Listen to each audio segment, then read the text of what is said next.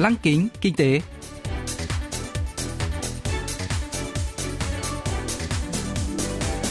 Xuân Trường xin kính chào quý vị và các bạn.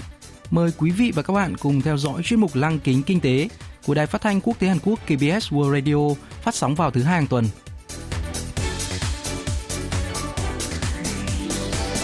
Thưa quý vị và các bạn, chuyên mục tuần này gồm các nội dung chính như sau. Trong mục tiêu điểm kinh tế, mời các bạn nghe phân tích đối sách thương mại của Seoul trước những thay đổi môi trường thương mại toàn cầu dưới kỷ nguyên chính phủ tân Tổng thống Mỹ Joe Biden. Phần cuối của chương trình sẽ giới thiệu về các doanh nghiệp Hàn Quốc hiện đang dẫn đầu trong việc đưa ra những ý tưởng đổi mới với niềm hy vọng sẽ dẫn dắt tương lai của nền kinh tế toàn cầu. Cụ thể, hôm nay chúng tôi sẽ giới thiệu với quý vị và các bạn về Salin, nhà cung cấp nền tảng dịch vụ cảm nhận thực tế 5G.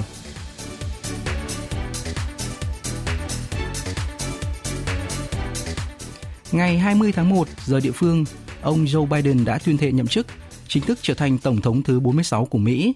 Sự thay đổi lãnh đạo của nền kinh tế số 1 thế giới chắc chắn sẽ tác động mạnh mẽ đến trật tự toàn cầu. Các nước nói chung và Hàn Quốc nói riêng sẽ phải đối mặt với những thay đổi mới. Nhiều người cho rằng chính sách kinh tế mới của chính phủ Biden sẽ tập trung phục hồi kinh tế trong nước, thiết lập trật tự thương mại toàn cầu thông qua hợp tác với các nước đồng minh – Chính quyền của tân Tổng thống Biden dự kiến sẽ khôi phục lại vị thế anh cả của nước Mỹ thông qua các tổ chức quốc tế như Tổ chức Thương mại Thế giới WTO. Theo đó, chuỗi cung ứng toàn cầu ở khu vực Đông Bắc Á sẽ chứng kiến nhiều thay đổi lớn. Ông Song Yong Kwan, nhà nghiên cứu của Viện Nghiên cứu Phát triển Hàn Quốc KDI, phân tích một số đối sách của Hàn Quốc trong kỷ nguyên Biden. 예, 20일 날 어, 바이든이 대통령으로 이제 취임을 했는데 아직 뭐 분명한 통상 Dựa theo bài báo của ông Biden đăng trên tạp chí Foreign Affairs mùa xuân năm ngoái, chúng ta có thể nhận thấy bốn điểm chính trong chính sách thương mại của tân Tổng thống Mỹ. Đầu tiên, chính phủ của Tổng thống Joe Biden dự kiến sẽ theo đuổi chủ nghĩa đa phương, tuân thủ các quy tắc quốc tế. Thứ hai, Mỹ sẽ yêu cầu khắc khe hơn với các tiêu chuẩn về lao động và môi trường trong các hiệp định thương mại. Thứ ba, chính quyền Biden sẽ củng cố chuỗi cung ứng toàn cầu của Mỹ. Cuối cùng, Washington sẽ tiếp tục duy trì lập trường cứng rắn với Bắc Kinh.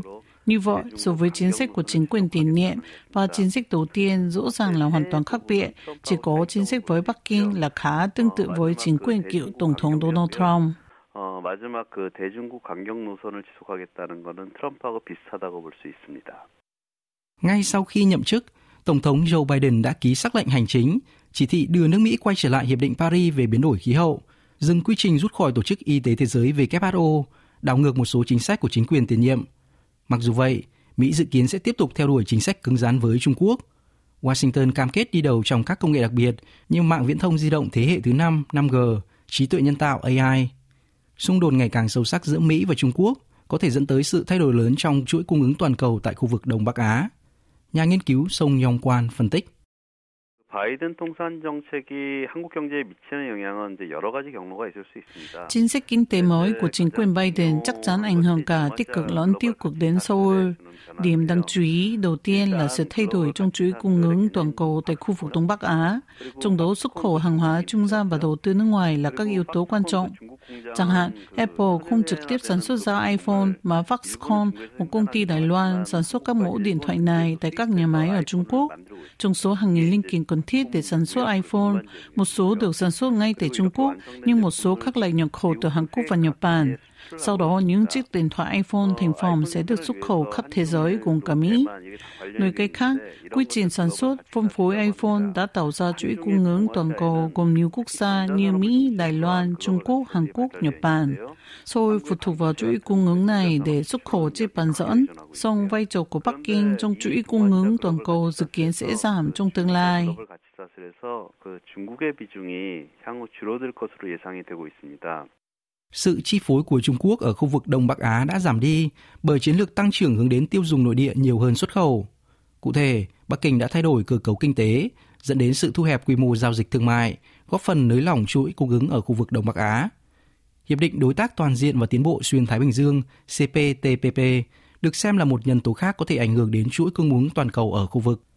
CPTPP do Nhật Bản đứng đầu, có hiệu lực từ năm 2018, vốn dựa trên Hiệp định Đối tác Xuyên Thái Bình Dương TPP do Mỹ khởi xướng dưới thời chính quyền cựu Tổng thống Barack Obama, nhằm tạo ra một khối thương mại mới với Mỹ là trung tâm. Ông Song Yong Kwan cho biết. CPTPP를 간단히 설명하면 일본, 베트남, 캐나다, 뭐 CPTPP bao gồm 11 quốc gia, trong đó có Nhật Bản, Việt Nam, Canada, Australia và New Zealand. Điểm khác biệt của CPTPP so với các hiệp định thương mại tự do FTA khác là quy tắc xuất xứ áp dụng khái niệm tích lũy hoàn toàn.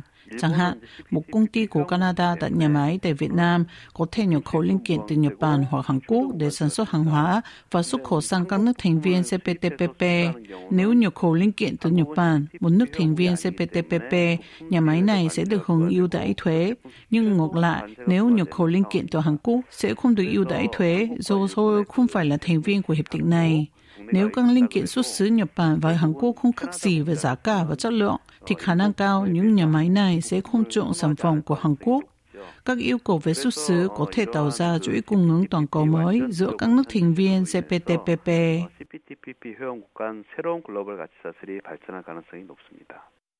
Những ảnh hưởng của Bắc Kinh bị thu hẹp lại có thể tác động tiêu cực trong chuỗi cung ứng toàn cầu, ảnh hưởng trực tiếp đến các ngành công nghiệp chính của Seoul như điện tử, hóa chất, phụ tùng, linh kiện ô tô.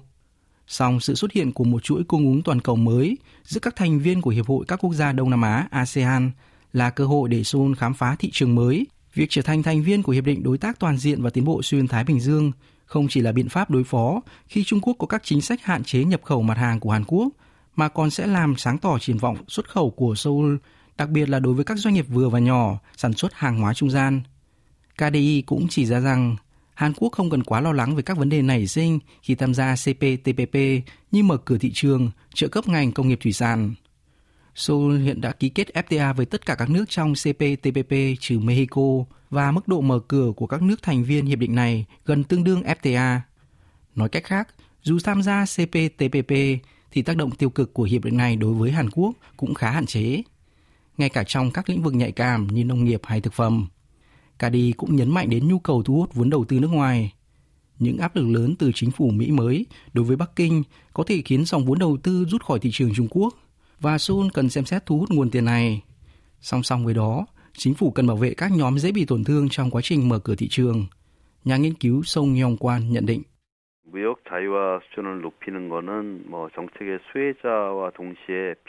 Thúc đẩy tự do thương mại sẽ mang lại lợi ích trên nhiều lĩnh vực nhưng cũng có thể gây tổn hại cho một số lĩnh vực khác. Một phần vì lý do đó, Seoul đã không mới tích cực trong việc bãi bỏ hàng rào thuế quan. Tuy nhiên, tôi cho rằng đã đến lúc cần giải quyết những thiệt hại tiềm tàng bằng các chính sách phúc lợi thay vì việc duy trì hàng rào thuế quan. Các chính sách phúc lợi liên quan như hỗ trợ điều hành thương mại cho ngành dịch vụ hay chương trình thanh toán trực tiếp vì mục đích công cộng trong ngành nông nghiệp. Chính phủ có các sản hỗ trợ thanh lý các công ty không hoạt động hiệu quả, tăng cường hỗ trợ người lao động. Chính phủ cũng còn thực hiện hiệu quả chính sách thứ hai, giúp các hộ nông dân duy trì thu nhập và nâng cao năng lực cạnh tranh của ngành nông nghiệp, đối phó với kỷ nguyên chính phủ Mỹ của ông Joe Biden. 소득을 보존하고 또 농업 경쟁력 향상을 꾀할 필요가 있을 것 같습니다.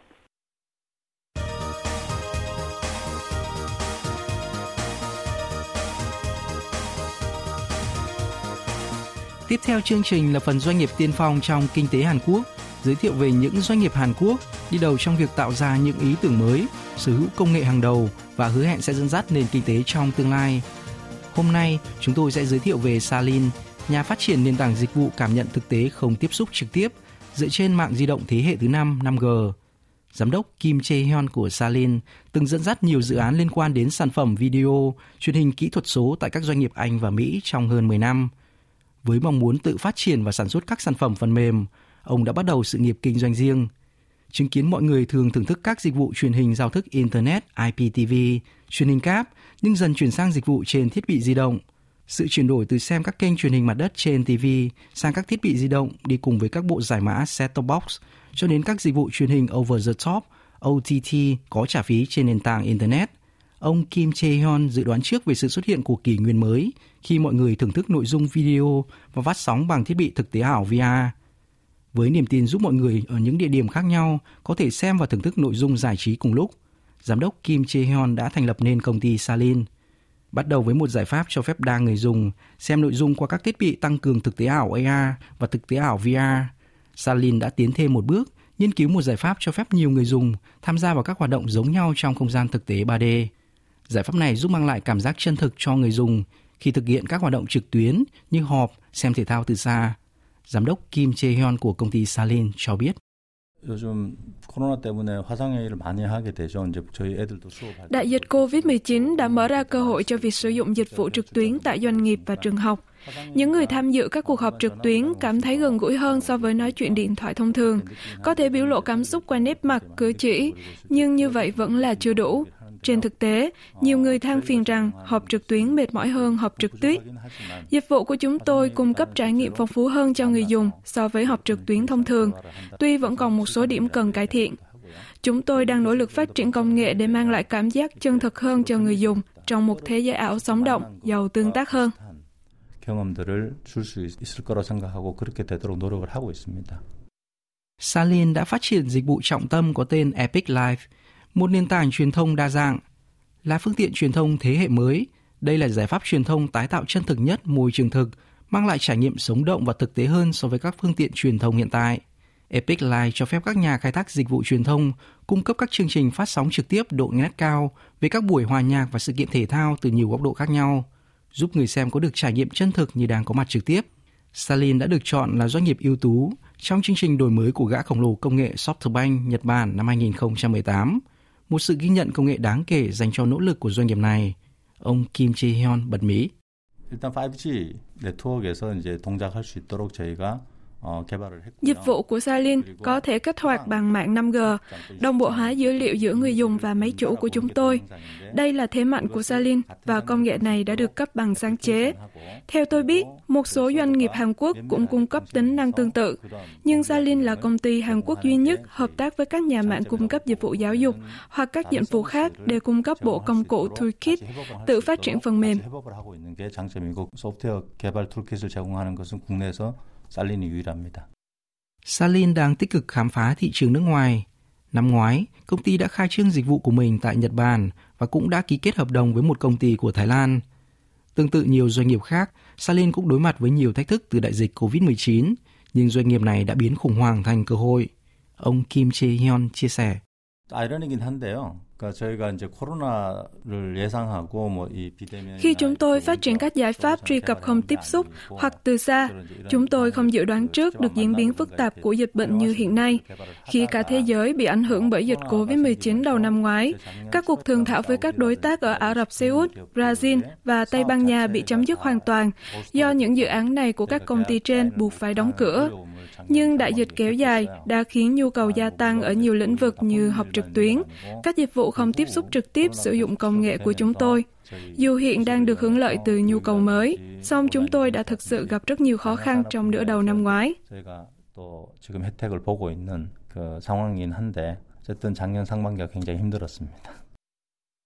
Vượt qua khủng hoảng, Stalin đã có một bước tiến nhảy vọt. Doanh nghiệp đã phát triển một công cụ liên quan được sử dụng để xây dựng môi trường thực tế ảo mở rộng XR như học tập ảo nhiều người dùng, hội nghị và triển lãm. Trước đây, Salin cũng phải sử dụng công nghệ của các công ty Bắc Mỹ hoặc châu Âu khi đại dịch bùng phát, nhưng cảm thấy khá bất tiện do thiếu tương thích với môi trường nội địa. Hiện nay, hệ thống đã được phát triển tại Hàn Quốc, giúp người dùng thuận tiện hơn. Công ty đã thêm các tính năng liên lạc thời gian thực như trò chuyện và tin nhắn văn bản vào hệ thống mới. Các công ty và tổ chức ở Hàn Quốc dự kiến sẽ tích cực sử dụng các dịch vụ nội địa.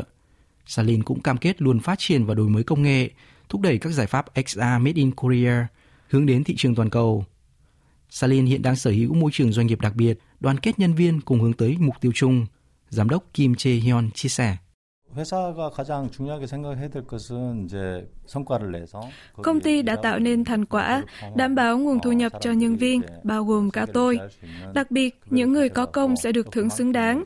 Nếu các nhân viên đưa ra ý tưởng sáng tạo riêng, họ có thể tách nhóm và tiến hành kinh doanh riêng. Với nhân viên, chúng tôi luôn nhấn mạnh rằng họ có thể lựa chọn làm việc tại Salin hoặc chuyển sang một công ty lớn hơn nếu cần thiết, và công ty cũng sẵn sàng chào đón họ trở lại. Chúng tôi hy vọng giúp nhân viên phát triển, sẵn sàng cống hiến tới khi 70 tuổi, miễn là họ tiếp tục mong muốn như vậy, nhằm tạo ra một môi trường làm việc tuyệt vời. Đây là mục tiêu lớn nhất của Salin. Đại dịch COVID-19 đã khiến các dịch vụ không tiếp xúc trực tiếp bùng nổ. Salin đang nỗ lực phát triển để trở thành nền tảng cung cấp các dịch vụ phong phú, đại diện cho châu Á, dẫn đầu thị trường, mang lại trải nghiệm mới mẻ, sống động trong cuộc sống thường nhật.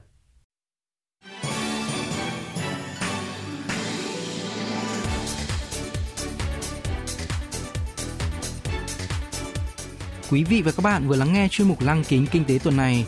Cảm ơn quý vị và các bạn đã quan tâm theo dõi. Xin kính chào tạm biệt và hẹn gặp lại trong chương trình tuần sau.